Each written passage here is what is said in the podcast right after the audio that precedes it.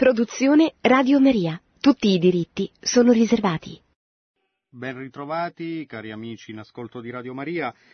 Venerdì 17 giugno 2016 il Santo Padre Francesco nella Sala Clementina ha incontrato i partecipanti all'assemblea plenaria del Pontificio Consiglio per i laici. Un'assemblea un po' speciale, il Papa vi fa riferimento in vista della nuova definizione che questo dicastero della Santa Sede assumerà nella riforma della curia in corso, ma anche l'occasione per riflettere ancora su un tema che il Magistero degli ultimi pontefici e eh, soprattutto ora con Papa Francesco, che il Magistero ha rilanciato con sempre maggiore frequenza e che ha ricevuto un rinnovato impulso a partire dal Concilio Vaticano II, cioè il ruolo, meglio ancora la vocazione propria dei laici nella vita della Chiesa laici che il Papa auspica siano ben formati, capaci di agire prima di tutto in virtù del battesimo stesso, che eh, li, ne qualifica la vocazione specifica e la chiamata alla santità che è al tempo stesso una chiamata alla missione evangelizzatrice. E dunque vediamo gli spunti che eh, il Santo Padre ha offerto in questo discorso recente in cui all'inizio dice non vorrei che queste parole fossero la valedizio al dicastero, la valedizio il Papa sta scherzando, un po' il rito di commiato funebre, insomma, ecco, vuol dire non, è, eh, non stiamo dando l'addio al Pontificio Consiglio per i laici, sta semplicemente assumendo, come abbiamo accennato, come vedremo, una nuova fisionomia eh, ma anzi dice che fossero proprio parole di ringraziamento per tutto il lavoro fatto. Il Papa fa anche un po' un bilancio di questi 50 anni di pontificio consiglio per i laici e di rinnovata chiamata, rinnovato impulso dei laici, come abbiamo detto, alla santità e alla missione. Vi accolgo in occasione della vostra assemblea plenaria, vi saluto tutti cordialmente, ringrazio il Cardinale Presidente per le sue cortesi parole, questo vostro incontro riveste un carattere speciale, dal momento che, come ho già avuto modo di annunciare, il vostro pontificio consiglio assumerà una nuova fisionomia.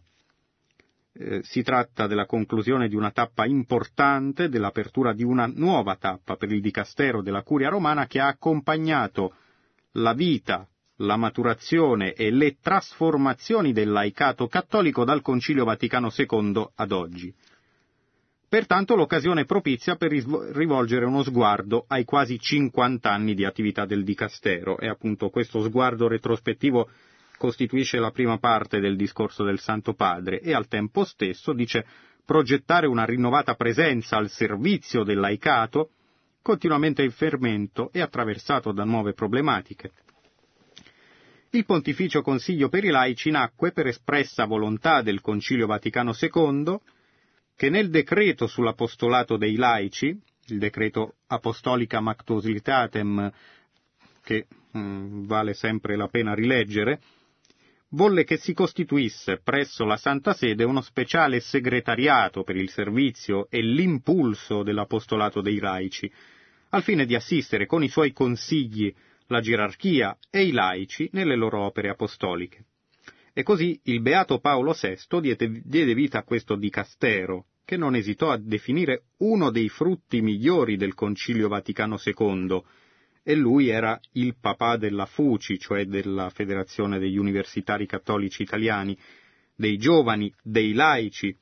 Aveva lavorato tanto e sentiva tanto questo, concependolo, questo frutto, non quale organo di controllo, bensì come centro di coordinamento, di studio, di consultazione, finalizzato ad incitare i laici perché prendano parte alla vita e alla missione della Chiesa, sia come membri di associazioni, sia come singoli fedeli.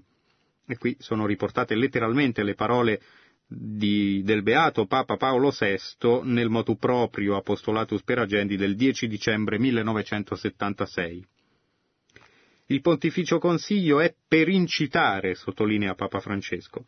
Ringraziamo dunque il Signore per gli abbondanti frutti e per le numerose sfide di questi anni. Possiamo ricordare ad esempio la nuova stagione, stagione aggregativa, che accanto alle associazioni laicali di lunga e meritevole storia, ha visto sorgere tanti movimenti e nuove comunità di grande slancio missionario e in effetti aggiungiamo questo fermento dei laici nei movimenti, in varie associazioni, è, è effettivamente uno dei frutti più vivi e più riusciti del Concilio Vaticano II e eh, ha conferito veramente una maturità al laicato che tante volte in questi movimenti, in piena obbedienza al Magistero, eh, sviluppa davvero una rinascita della vita cristiana e quindi anche una rinnovata capacità di evangelizzare. Vediamo molte persone anche lontane dalla Chiesa che si riavvicinano grazie all'opera dei movimenti, incontrando Cristo nei movimenti, e, quindi permettono, hanno permesso in questi 50 anni sicuramente eh, di, mh, di, sperimentare, di fare di nuovo esperienza di, dell'incontro con Cristo in fondo, che poi è la principale modalità di evangelizzazione, cioè non si trasmettono solo dei contenuti, ma prima ancora all'origine eh, c'è quella bella frase di Papa Benedetto che Papa Francesco ricorda spesso, eh, all'origine non c'è tanto il proselitismo, in, male inteso chiaramente, eh, ma soprattutto c'è l'incontro personale con Cristo. E questo è quello di cui molti hanno fatto esperienza nei movimenti. Movimenti, prosegue ancora il Papa, da voi, cioè dal Dicastero per i laici, seguiti nel loro sviluppo, accompagnati con premura e assistiti nella delicata fase del riconoscimento giuridico dei loro statuti, e poi la comparsa dei nuovi ministeri laicali, ai quali sono state affidate non poche attività apostoliche, Inoltre c'è da sottolineare il crescente ruolo della donna nella Chiesa, con la sua presenza, la sua sensibilità e i suoi doni, e infine la creazione delle giornate mondiali della gioventù, gesto provvidenziale di San Giovanni Paolo II, strumento di evangelizzazione delle nuove generazioni, da voi curato con particolare impegno. E possiamo aggiungere sempre a proposito della giornata mondiale della gioventù quante sante vocazioni anche alla vita familiare, che è poi uno dei campi propri di eh, apostolato dei laici. Quanti giovani magari lontani dalla fede che partecipando a una GMG sono diventati poi sempre più convinti e anche, per citare ancora San Giovanni Paolo II, quante canonizzazioni con cui il pontefice ci volle dimostrare che tutti sono chiamati alla santità e che eh, anche la santità da altare non è una meta irraggiungibile per il laico, ma anzi è, è la pienezza della sua natura, della sua chiamata, cioè non, non è solo per i consacrati, non solo i consacrati sono chiamati a santificarsi mentre il laico si può sentire in diritto di vivacchiare, al contrario, proprio questo è il messaggio riemerso, riscoperto, rinnovato in questi decenni. Possiamo dire, perciò, eh, continua Papa Francesco, che il mandato che avete ricevuto dal Concilio è stato proprio quello di spingere i fedeli laici a coinvolgersi sempre più e meglio nella missione evangelizzatrice della Chiesa. E qui arriviamo un po' al cuore, al concetto chiave di questo discorso, non per delega della gerarchia, ma in quanto il loro apostolato, quello dei laici, è partecipazione alla missione salvifica della Chiesa alla quale sono tutti deputati dal Signore per mezzo del battesimo e della confermazione. E qui il Papa cita letteralmente la Costituzione Lumen Gentium del Concilio Vaticano II. È questa la porta d'entrata. Alla Chiesa si entra per il battesimo, non per l'ordinazione sacerdotale o episcopale, si entra per il battesimo, ribadisce, e tutti siamo entrati attraverso la stessa porta, è il battesimo che fa di ogni fedele laico un discepolo missionario del Signore, sale della terra, luce del mondo, lievito che trasforma la realtà dal di dentro. Questo, come abbiamo detto, è un po' il cuore, nel senso il messaggio principale che spiega tutte le altre considerazioni che va sviluppando il Santo Padre in questo discorso non lungo ma sicuramente molto denso di un certo peso. vale a dire che i laici devono evangelizzare, sono chiamati a evangelizzare in quanto laici. È sufficiente, anzi, è, è il, batte, il battesimo stesso che spinge in fondo a condividere con gli altri il dono che si è ricevuto. In questo consiste l'evangelizzazione, prima ancora che in progetti o piani, ma anche il laico che non fa parte di nessun movimento, in quanto singolo fedele, ma che ha ricevuto il battesimo, che ha incontrato Cristo, in fondo è chiamato alla missione, che non è altro che condividere con gli altri quello che si è ricevuto. Se facciamo un esempio con la vita profana, la vita di tutti i giorni, ogni volta che ci capita qualcosa di bello, effettivamente, senza neanche accorgercene, lo comunichiamo agli altri. Anche solo abbiamo comprato una bella macchina, scusate l'esempio un po' banale, e la cosa ci rende felici e non vediamo l'ora di raccontarlo ai parenti, agli amici e anche chi non ci conosce si accorge che ci è capitato qualcosa di bello vedendoci in faccia. A maggior ragione quando si tratta di qualcosa di più grande, una buona amicizia, un incontro tra vecchi amici, che è una delle cose che sicuramente più rallegrano quei vecchi amici che magari si vedono poche volte l'anno ma che hanno talmente tanto in comune eh, che davvero quando si incontrano non hanno neanche bisogno di parlarsi, poi poi passano ore a parlare, a raccontarsi vecchie storie, ma si capiscono al volo. E, è sicuramente una di quelle esperienze che irradiano, che eh, infondono maggiore gioia.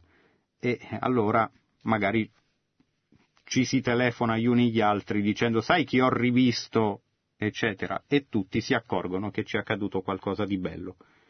A maggior ragione questo avviene quando si incontra Cristo, quando Cristo ci cambia la vita, cioè non solo quando così trasciniamo avanti una religione, una religiosità fatta di abitudine di cui poi ci dimentichiamo appena varcata la soglia della Chiesa, appena finita la messa. E invece quando questo incontro cambia la vita, eh, non abbiamo neanche bisogno di pensare ma devo evangelizzare, no, perché ci viene spontaneo. Può avvenire con le parole, può avvenire con i gesti, può avvenire anche semplicemente con lo sguardo che comunica agli altri, anche a chi non ci conosce, che in noi è accaduto qualcosa di nuovo. E in parole povere, in sostanza, in questo sta eh, il nucleo, eh, prima, il primo impulso dell'evangelizzazione, fino poi a, ad aprire a Dio, perché poi è Lui che converte, non siamo noi, ad aprirgli le strade dei cuori e persino dell'intera società, per costruire quella che, quella mh, mm, società a misura d'uomo e secondo il piano di Dio, quella civiltà dell'amore auspicata da San Giovanni Paolo II, quindi fino a evangelizzare le istituzioni stesse, la società stessa, non solo gli uomini in quanto singoli, ma anche gli uomini in quanto viventi in società. E eh, per far questo, appunto, il Papa ci spiega non c'è bisogno di delega della gerarchia, cioè non c'è bisogno di andare dal vescovo a chiedere scusi, posso evangelizzare. Eh, è un po' quello che il Papa in altre occasioni ci ha spiegato eh, con una delle sue efficaci immagini, cioè quella del vescovo pilota. Il Papa ci ha detto i laici hanno un campo proprio di apostolato. Possono arrivare lì dove i pastori naturalmente non arrivano, perché i laici hanno contatto con le famiglie, con il mondo del lavoro, con campi che per definizione sono propri dei laici. Questo non implica una separazione tra laici e pastori, anzi, proprio perché più avanti vediamo che il Papa parla di laici ben formati, ma eh, implica piuttosto uno sviluppo di quell'annuncio che hanno ricevuto dai pastori, uno sviluppo di quel battesimo che è stato loro amministrato dai pastori, fino a portare Cristo in campi che, come abbiamo detto, mm, sono specifici della vita, della vita temporale, diciamo così. E che poi un altro degli inviti eh, lanciati eh, al mondo cattolico dal Concilio Vaticano II, quindi l'animazione cristiana delle realtà, anche delle realtà temporali, anche della società, appunto. E per questo il Papa ha detto in passato e ribadisce anche in questa occasione, è già il battesimo che ci spinge a questo, proprio perché il battesimo mette in noi, eh, ci comunica il dono della fede e questo dono cresce, aumenta in noi man mano che lo comunichiamo agli altri. È il battesimo, dunque, rileggiamo queste parole del Papa, che fa di ogni fedele laico un discepolo missionario del Signore, sale della terra, luce del mondo, lievito che trasforma la realtà dal di dentro. E sono parole impegnative, se ricordiamo nel Vangelo Gesù ci dice voi siete il sale della terra, a niente serve il sale se perde il sapore. La luce non è fatta per stare sotto il mogio, ma per illuminare, eccetera, eccetera. E, dunque non ci sono scuse. Non possiamo dire ma noi siamo laici, ma noi non facciamo mica i preti, i vescovi, i religiosi, eccetera, e quindi non siamo tenuti ad evangelizzare. No, il Papa ci dice esattamente il contrario. Le attività della Chiesa, e qui il Papa torna a rivolgere questo sguardo retrospettivo e mh, mm, anche in vista di prospettive future, poi al Pontificio Consiglio per i laici. Le attività della Chiesa, come quelle cui abbiamo accennato, si rivolgono sempre a volti, menti, cuori di persone concrete. Cioè non bisogna dire evangelizzo il mondo, ma come? Il mondo in astratto. Voglio cambiare l'umanità. No, puoi cambiare l'umanità a partire da un tu per tu, così come è partito Cristo, incontrando dodici persone concrete, cominciando a cambiare loro. Ed è importante che nella vostra plenaria abbiate voluto ricordare tutti coloro che si sono spesi con passione e impegno nell'animazione, nella promozione e nel coordinamento della vita e dell'apostolato dei laici negli anni passati, anzitutto i vari presidenti che si sono succeduti, poi tanti membri e consultori, fra i quali ci fu lo stesso Karol Wojtyła, già vescovo, arcivescovo di Cracovia, che seguì con interesse e lungimiranza questo dicastero fin dai suoi primi passi.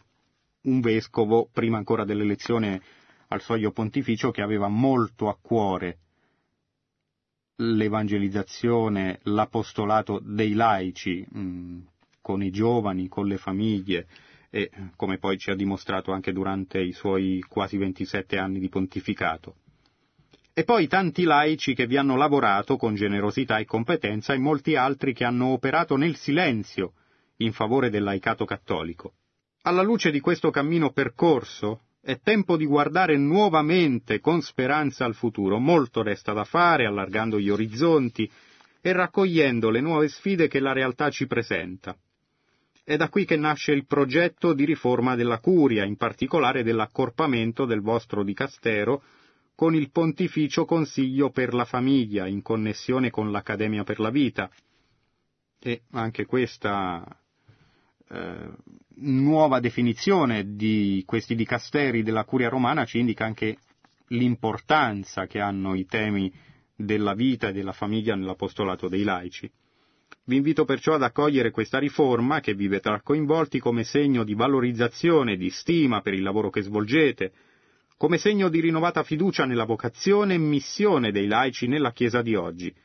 Il nuovo dicastero che nascerà avrà come timone per proseguire nella sua navigazione, da un lato la Christi Fideles Laici e dall'altro la Evangeli Gaudium e la Amoris Letizia, la Christi Fideles Laici eh, di eh, Giovanni Paolo II, quindi indica dei documenti appunto dei predecessori e i suoi più recenti documenti sul tema, avendo come campi privilegiati di lavoro, e qui il Papa conferma, la difesa della famiglia, la, la famiglia e la difesa della vita. E chiedo una brevissima pausa e poi proseguiremo nella lettura del, di, questo di questo discorso.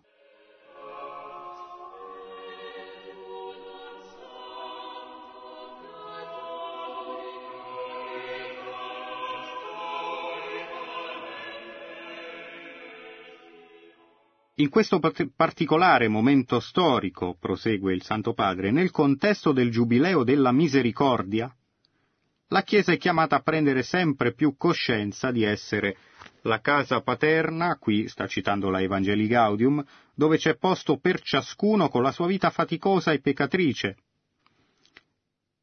Essere sempre Chiesa in permanente uscita, comunità evangelizzatrice che sa prendere l'iniziativa senza paura, andare incontro, cercare i lontani e arrivare agli incroci delle strade per invitare gli esclusi. E il Papa propone dunque anche all'apostolato dei laici la prospettiva della Chiesa in uscita, che significa in fondo Chiesa che annuncia a chi quell'annuncio non l'ha ancora ricevuto, a chi non ha mai sentito parlare di Cristo o lo ha dimenticato, e anche qui vediamo un campo specifico di apostolato dei laici.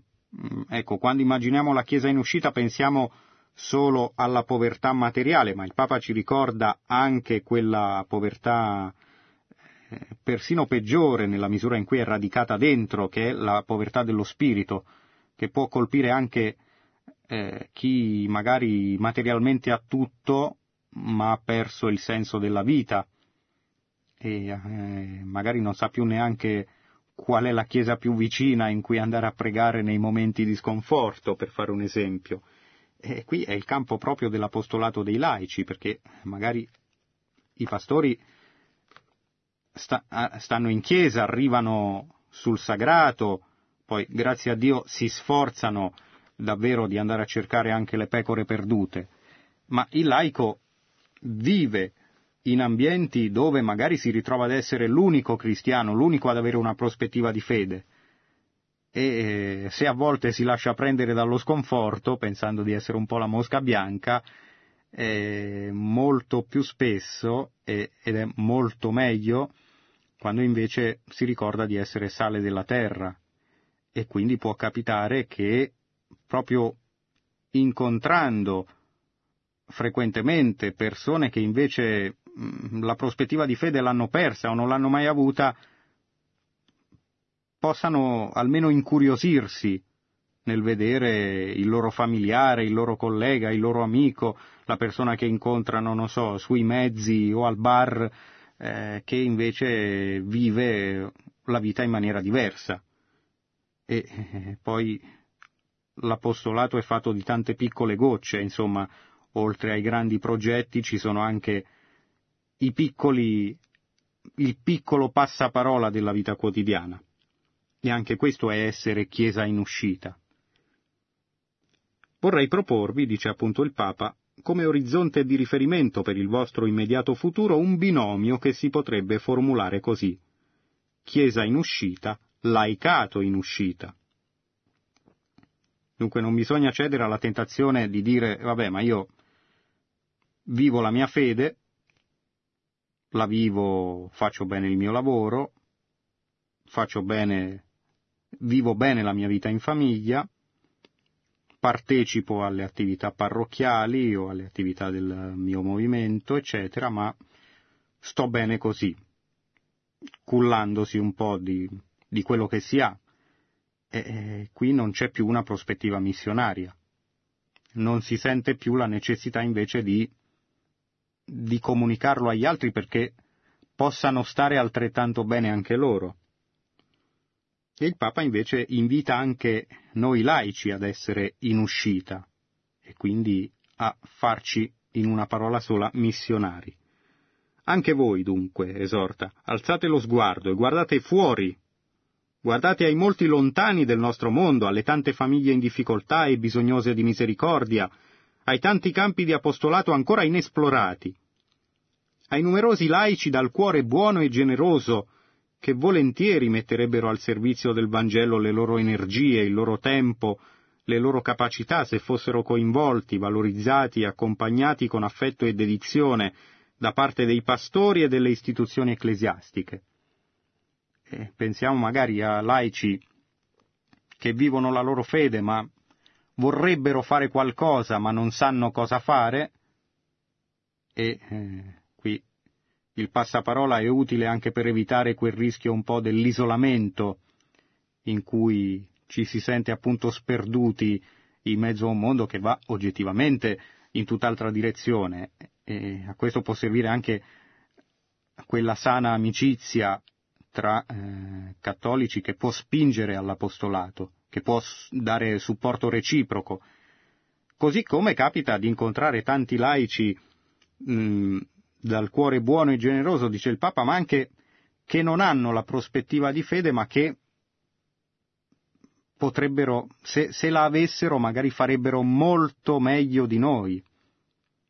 Capita di dire però, quella persona lì ha tante qualità, eh, se avesse la fede sarebbe veramente mm, una cosa eccezionale. Se avesse la fede avrebbe delle energie dei talenti a disposizione che, che davvero diventerebbe una potenza, insomma. Ecco, anche a loro bisogna guardare, come pure a chi invece, come abbiamo detto, come ci ricorda il Papa, la prospettiva di fede non, non ce l'ha e non è interessato ad averla, l'ha persa, magari si ritrova bisognoso di misericordia che può essere anche aiutare la persona a trovare un senso, aiutare una persona disorientata mm, e, e quindi portare la buona notizia anche a loro. Abbiamo bisogno, dice il Papa, di laici ben formati, animati da una fede schietta e limpida, la cui vita è stata toccata dall'incontro personale e misericordioso con l'amore di Cristo Gesù. E mi soffermo un attimo su questo concetto di laici ben formati. Cioè il fatto che ci sia, che i laici non abbiano bisogno di deleghe della, della gerarchia, come dice il Papa, il fatto che, come ha detto in altre occasioni, i laici devono evangelizzare senza aspettare il vescovo pilota, per riprendere sue, questa sua espressione, eh, non significa che poi debbano andare a evangelizzare raccontando quello che gli passa per la testa, ma appunto devono essere ben formati, radicati nella fede, in piena comunione con la Chiesa, in piena obbedienza al Magistero. Eh, il missionario non va a, a missionare, uso anche un neologismo, a missionare se stesso, ma a portare quella fede che lui ha ricevuto dalla Chiesa. Non va a propagandare le proprie idee, non lo fa lui, non lo fanno neanche i pastori. Va piuttosto a trasmettere quell'incontro eh, di cui lui stesso è stato partecipe, ma che lo trascende, che viene prima di lui. In altre occasioni il Papa aveva detto che appunto non si dà evangelizzazione eh, così in, in maniera individuale. Chi evangelizza lo fa sempre a nome della Chiesa e dunque laici ben formati, animati da una fede schietta e limpida, che quindi abbiano allo stesso tempo, possiamo dire, sana dottrina e vita interiore, o che si sforzino di averla, la cui vita è stata toccata dall'incontro personale misericordioso con l'amore di Cristo Gesù, perché possano portare misericordia anche agli altri, aggiungiamo. Abbiamo bisogno di laici che rischino, che si sporchino le mani, che non abbiano paura di sbagliare, che vadano avanti. E qui è abbastanza chiaro il concetto di laicato in uscita. E nel Vangelo il Signore alla fine dice andate ed evangelizzate, fate discepoli tutti. Mm, sarebbe molto più comodo se avesse detto evangelizzate, fate discepoli solo quelli ben disposti o solo quelli che vi trattano bene. Purtroppo non, non, è andata così. Ci vuole mettere un po' in crisi, cioè bisogna andare senza paura di sporcarsi le mani, con, con le giuste modalità, ci vuole anche quella sana astuzia, santa astuzia, nel senso per riprendere ancora le parole del Vangelo, di essere prudenti come i serpenti e puri come le colombe. Ma eh, bisogna trovare per ciascuno il modo di toccare il cuore, però appunto per ciascuno, cioè non bisogna aver paura di sporcarsi le mani. Abbiamo bisogno di laici con visione del futuro, non chiusi nelle piccolezze della vita. Cioè non pensare ho fatto la mia, la mia pia pratica, la mia riunione, la mia beneficenza e sono a posto così. E l'ho detto ai giovani, ripete il Papa, abbiamo bisogno di laici col sapore di esperienza della vita, che osano sognare. Oggi è il momento in cui i giovani hanno bisogno dei sogni degli anziani. In questa cultura dello scarto non abituiamoci a scartare gli anziani. E anche questo è un tema ricorrente negli insegnamenti del Santo Padre, sempre questo interscambio tra la saggezza degli anziani, coloro che custodiscono la memoria, e la speranza, l'apertura verso il futuro, ovviamente, dei giovani. In questa cultura dello scarto non abituiamoci a scartare gli anziani.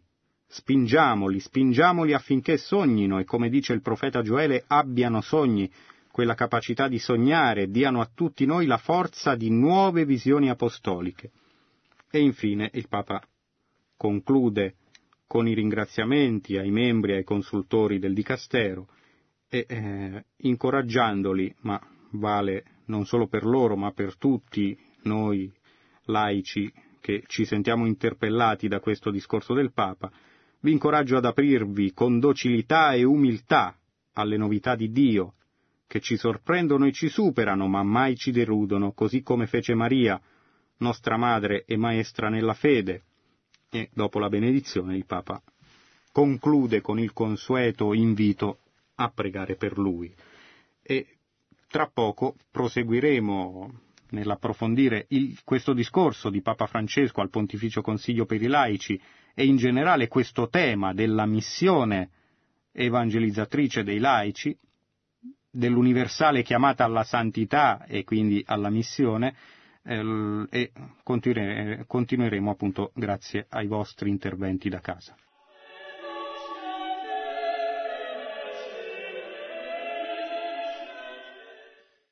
Pronto? Pronto? Buonasera. Buonasera, chiamo dal Veneto. Sì.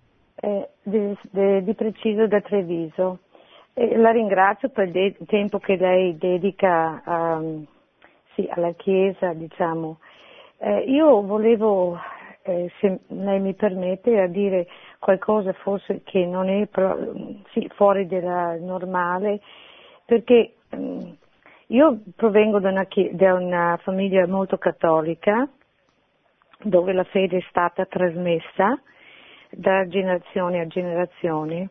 Ho anche uno zio che è sacerdote e una zia che è suora. Adesso lui purtroppo è, è deceduto l'anno scorso ed era missionario, sacerdote missionario.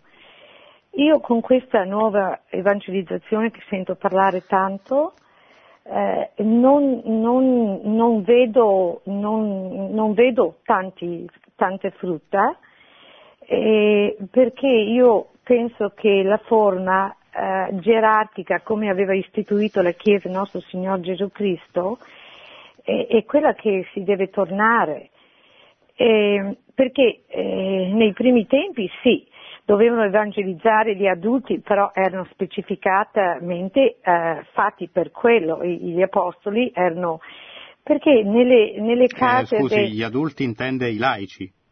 Laici, ah, certo, okay. certo, no, però gli adulti, sì, sì, mi sì, scusi, sì. era adulti, ma io intendevo, adesso sì, sì, mi scuso, eh, e vengo anche dall'estero tante volte quando parlo italiano, ecco, perché io, eh, volevo il filo del discorso. Ah sì, è gente gerarchici che erano sacerdoti poi, eh, eh, specifici per questo, perché nelle famiglie, quando una famiglia, una volta una mamma e un papà trasmettevano ai propri figli, avevano già fatto l'evangelizzazione. Perché io vedo questo sì. esperimento eh, della, dopo del concilio, e tanti che, che, si sono messi in diversi movimenti hanno trascurato i figli a casa e molti di questi figli non sono cattolici per niente. Sì, allora ho capito bene la sua domanda che ci permette di approfondire un bel po' di aspetti.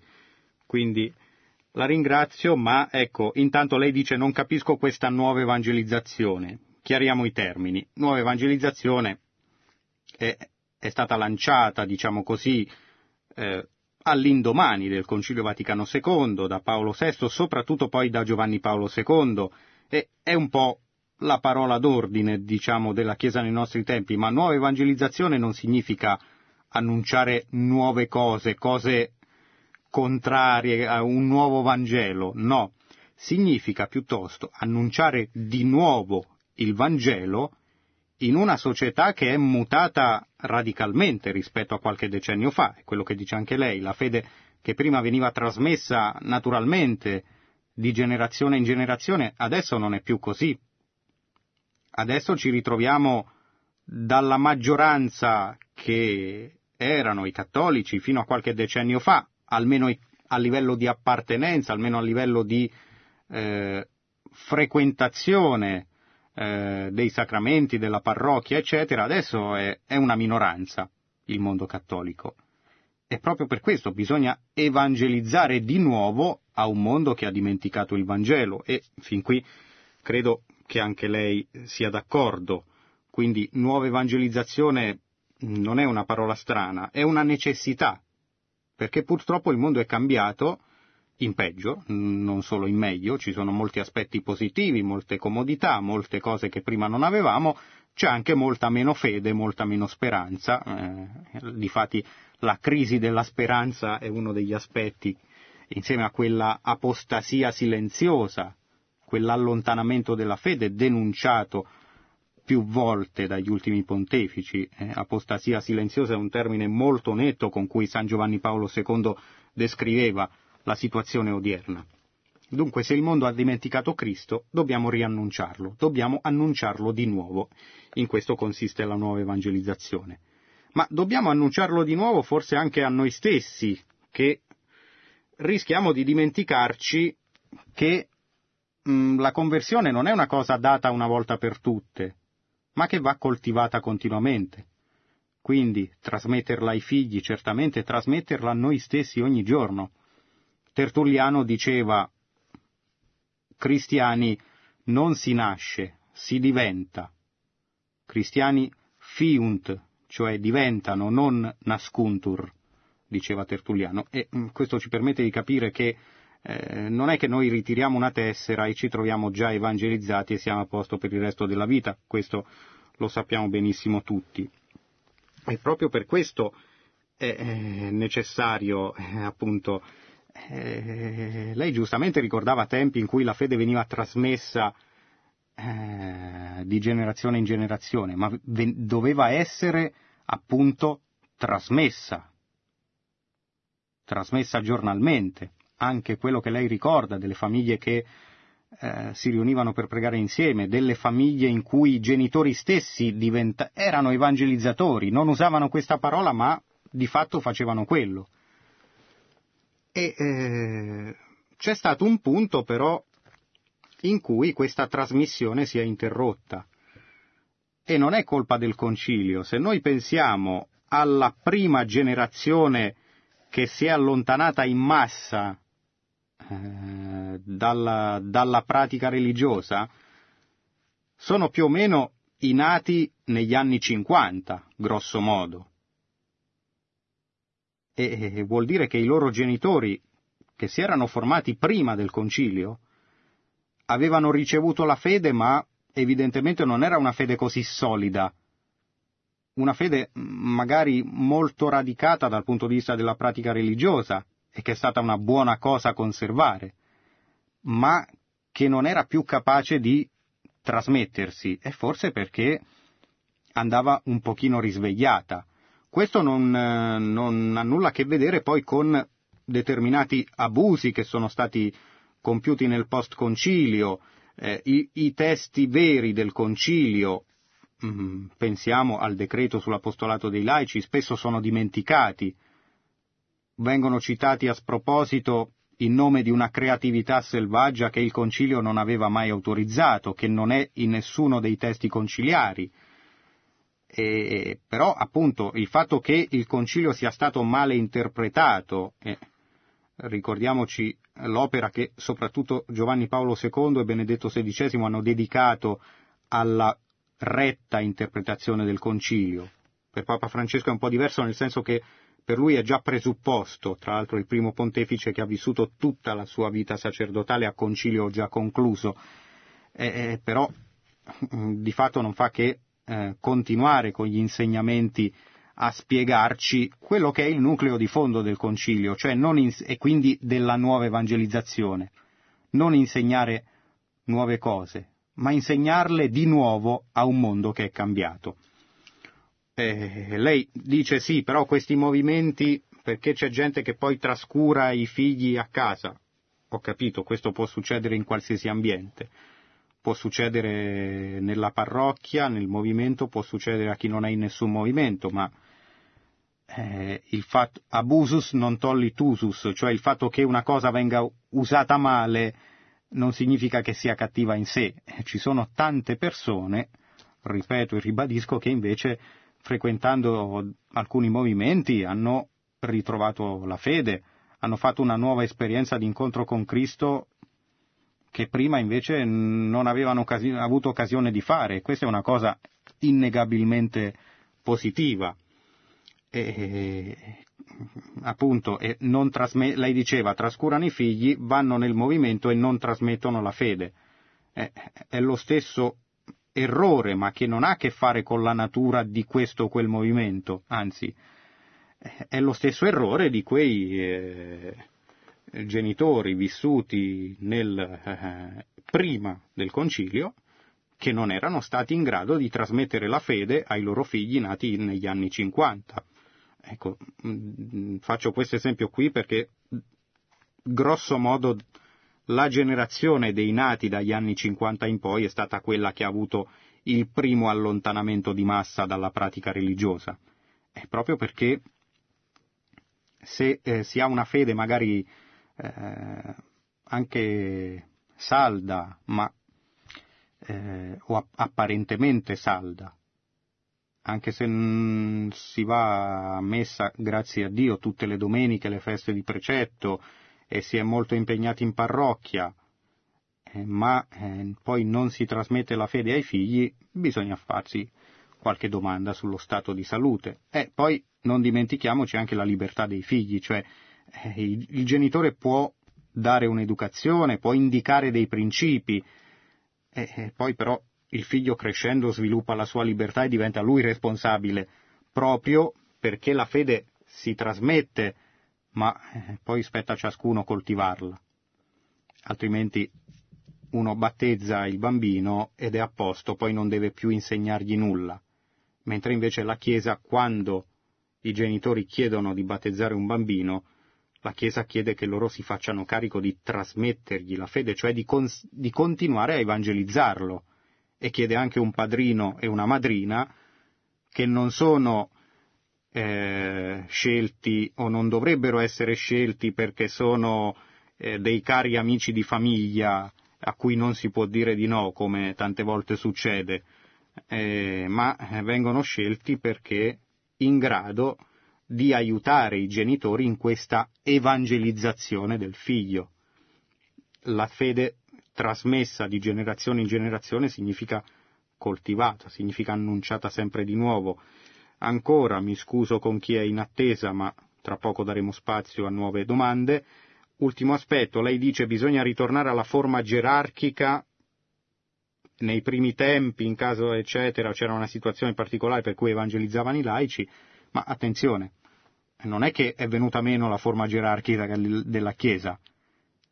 I pastori fanno il loro compito di annunciare la parola, di annunciare i principi, hanno il compito del discernimento anche su quello che fanno i laici.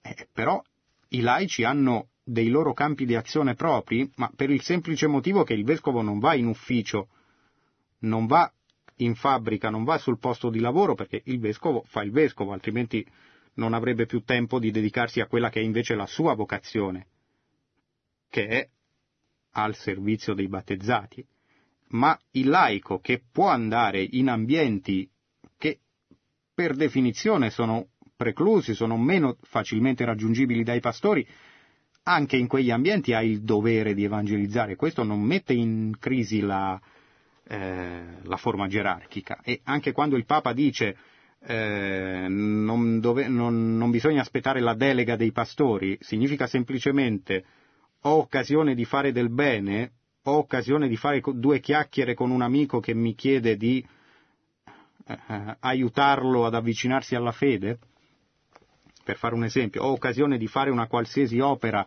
di misericordia spirituale o corporale, non, non vado a chiedere al vescovo scusi, posso fare del bene, così come a livello più grande, ho occasione di, non so, organizzare un convegno per spiegare eh, la dottrina sociale della Chiesa.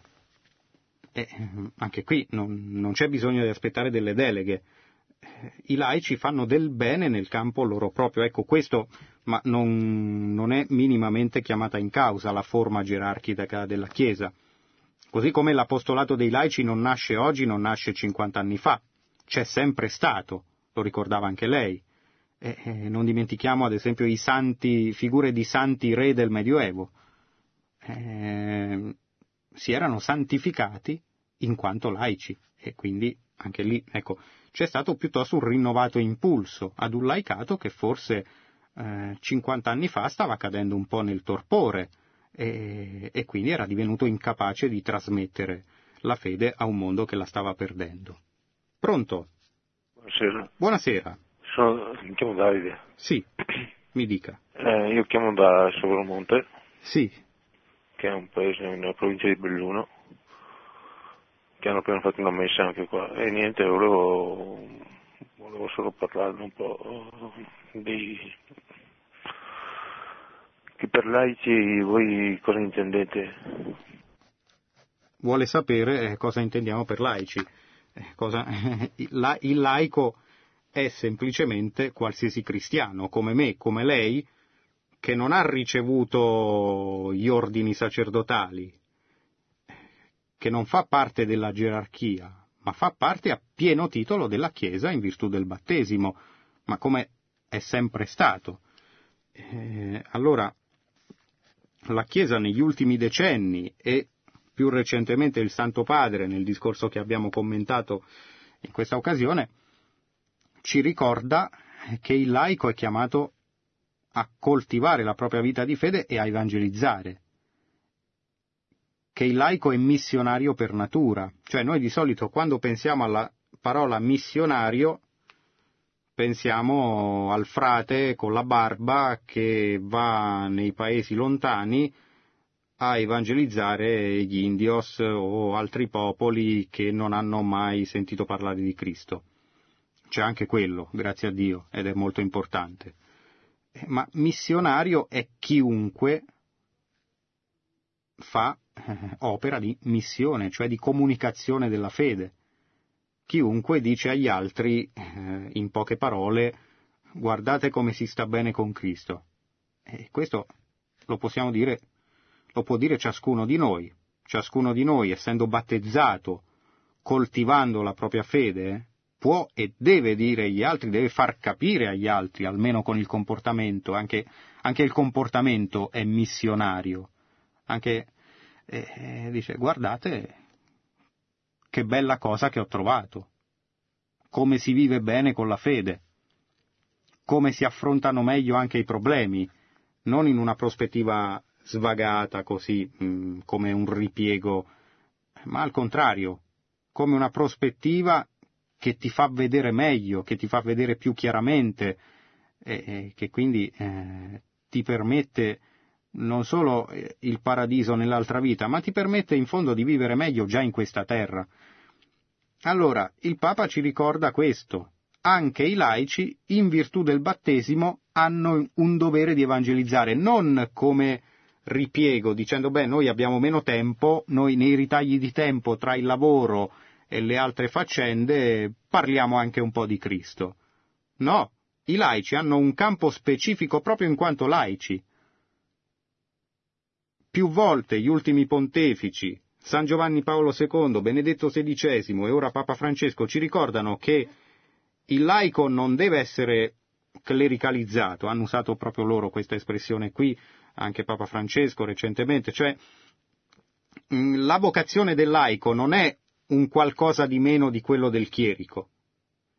ma è una vocazione propria e specifica. Il laico ha degli ambienti di vita, delle attività proprie nelle quali deve mettere, deve mettere Cristo, finendo per comunicarlo agli altri. Eh, un esempio, il laico che fa bene il suo mestiere non vive unito a Cristo e quindi non lo comunica agli altri solo quando prega, cosa imprescindibile per tutti, laici e chierici che siamo, o quando parla di Dio, ma anche quando fa bene il suo lavoro. C'è stato un santo molto recente, San José María Escrivá de Balaguer, che ha praticamente il cui messaggio principale è proprio questa chiamata alla santità dei laici nella loro vita di famiglia, sul lavoro, eccetera. Allora, se, se per esempio io per lavoro devo scrivere un documento, e invece di farlo in maniera trascurata, in fretta e furia, cerco di farlo bene, di mettere tutte le virgole a posto, io mi santifico mettendo bene le virgole. Così come il falegname si santifica non solo quando prega o quando parla di Dio, ma anche mettendo i chiodi nel posto giusto. Anche far bene il proprio lavoro è il campo d'attività proprio del laico. E ciascuno poi pensi varie, ai vari campi professionali e sociali in cui si trova coinvolto. Eh, se io, anche nei momenti di intrattenimento, frequento delle persone, se io invece di vedere l'altro come un ostacolo o come, non so, far due chiacchiere così solo per perdere del tempo. Se io mi preoccupo dell'altro, se io ho a cuore, magari anche facendogli fare una risata in un momento difficile, anche questo è, è, è il campo di apostolato dei laici.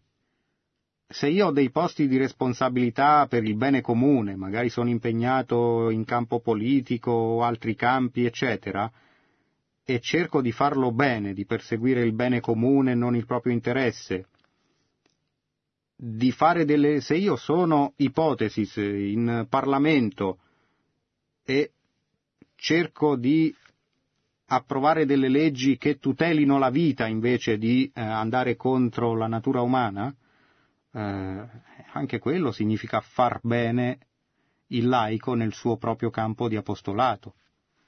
E sono mille migliaia le sfaccettature in cui si può esplicare la vocazione propria dei laici.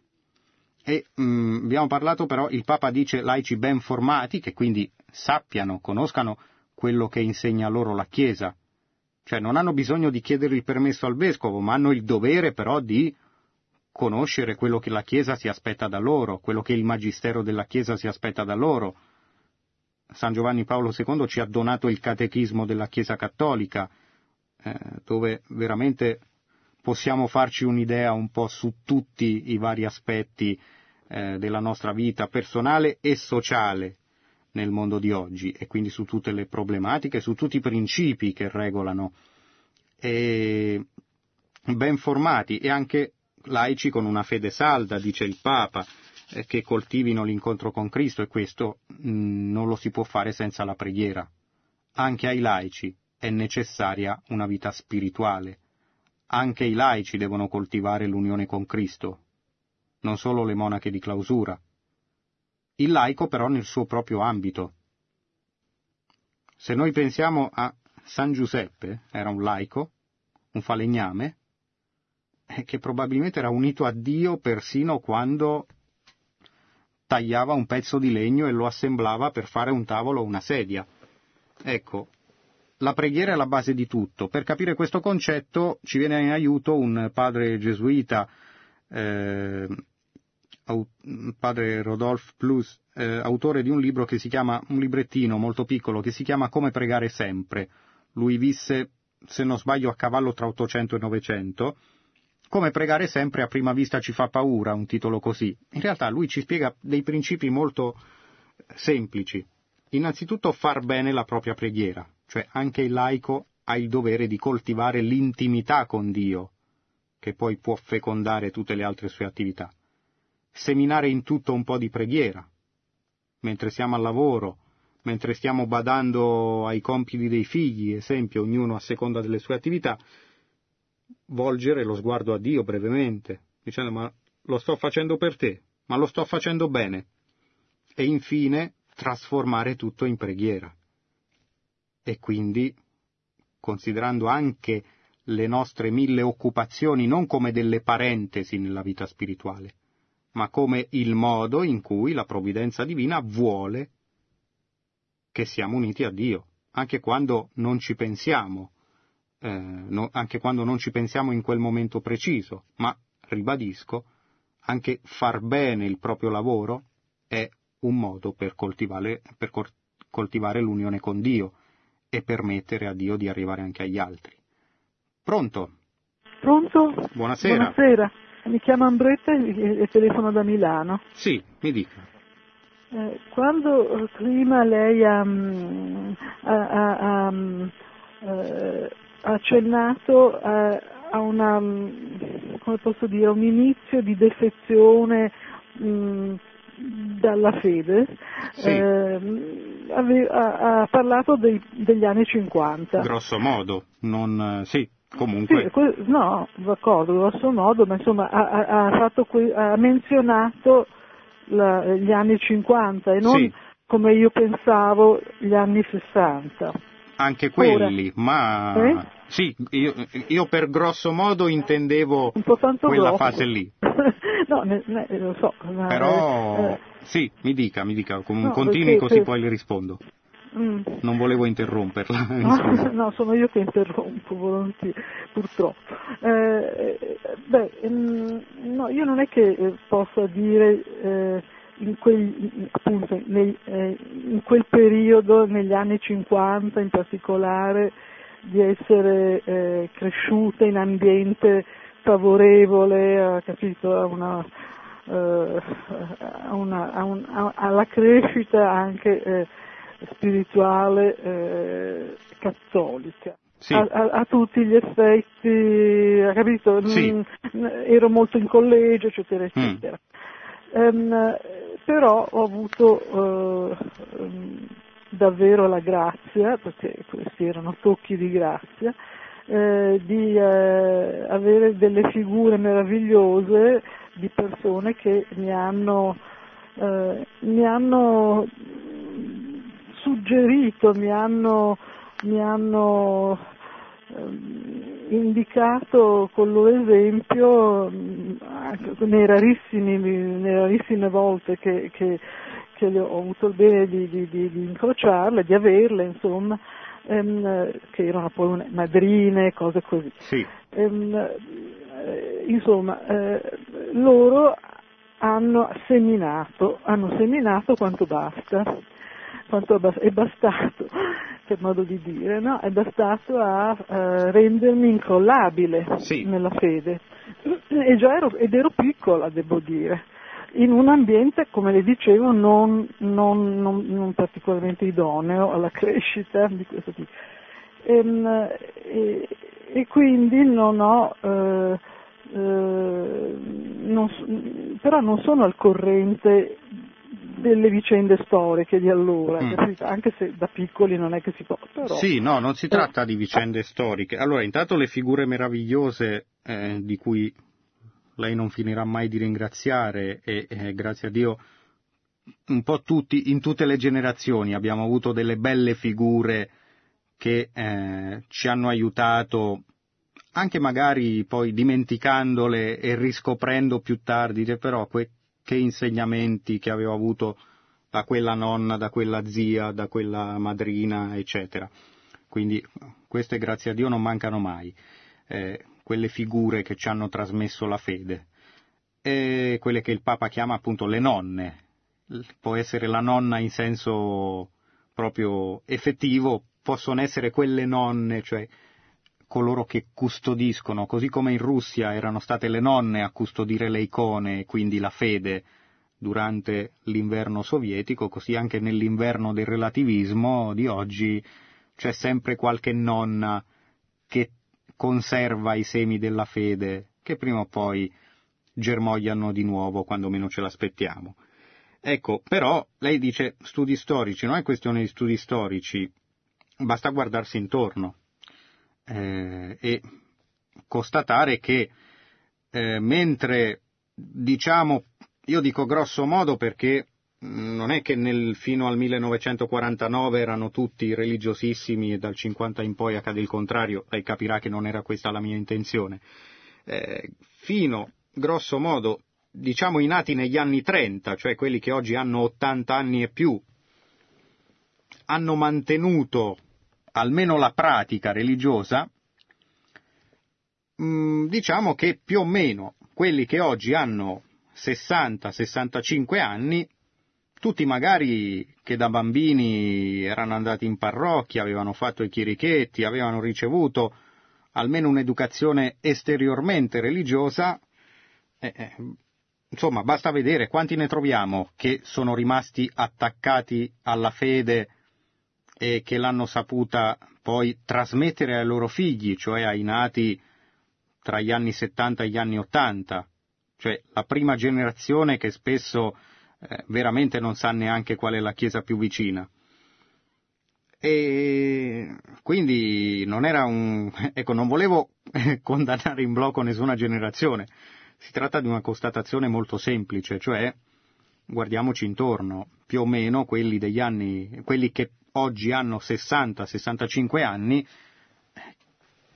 che sicuramente tutti da piccoli sono stati mandati o in collegio, in parrocchia, hanno avuto un'educazione formalmente religiosa, però sono quelli che per primi in gran parte si sono allontanati. E, eh, per eh, saldi nella fede non intendo che vadano alla processione il giorno della festa patronale, chiaramente non, non basta questo, eh, ma eh, che eh, abbiano coltivato questo incontro con Cristo, questa unione con la Chiesa, questa fedeltà al Magistero, all'insegnamento della Chiesa. Quanti sono? Al contrario si vede però un fenomeno curioso nelle generazioni più giovani, cioè quelle che tornano alla fede ma nessuno gliel'ha insegnata in famiglia, o pochi, mm, che tornano alla fede dopo un periodo in cui, non dimentichiamo che in mezzo c'è stato uno spartiacque ancora più grande, cioè il 68, che aveva avuto buon gioco nel erodere quello che restava di cristiano, perché? Proprio perché evidentemente le generazioni precedenti avevano ricevuto la fede, l'avevano anche saputa conservare, ma non l'avevano saputa trasmettere e eh, il 68 ha contribuito a spazzare via quello che restava, per cui le generazioni nate in seguito eh, nascono un po' in un deserto spirituale. Sono le prime generazioni caratterizzate da analfabetismo religioso e, e si assiste però proprio grazie, l'ho detto e lo ripeto, ma è quello che in fondo dice anche il Papa, grazie all'incontro con i movimenti grazie all'incontro con quel risveglio della fede che c'è stato laddove il Concilio Vaticano II è stato applicato correttamente nella sua prospettiva di riannunciare Cristo a un mondo che lo andava perdendo, e lì hanno potuto fare di nuovo esperienza di Cristo, che è molto più che frequentare attività parrocchiali, per quanto ottime, mm, non si tratta, ma è, è molto più che limitarsi a una pratica religiosa che si ferma però solo all'esteriore. È molto più che avere questo o quell'impegno, ma che sia nelle parrocchie, che sia nei movimenti, in altri tipi di associazioni, altri tipi di esperienze, c'è stato poi questo risveglio, là dove il Concilio Vaticano II è stato applicato fedelmente, laddove si è seguito quell'impulso che eh, prima ancora di questa o quella riforma, era un impulso fondamentalmente missionario.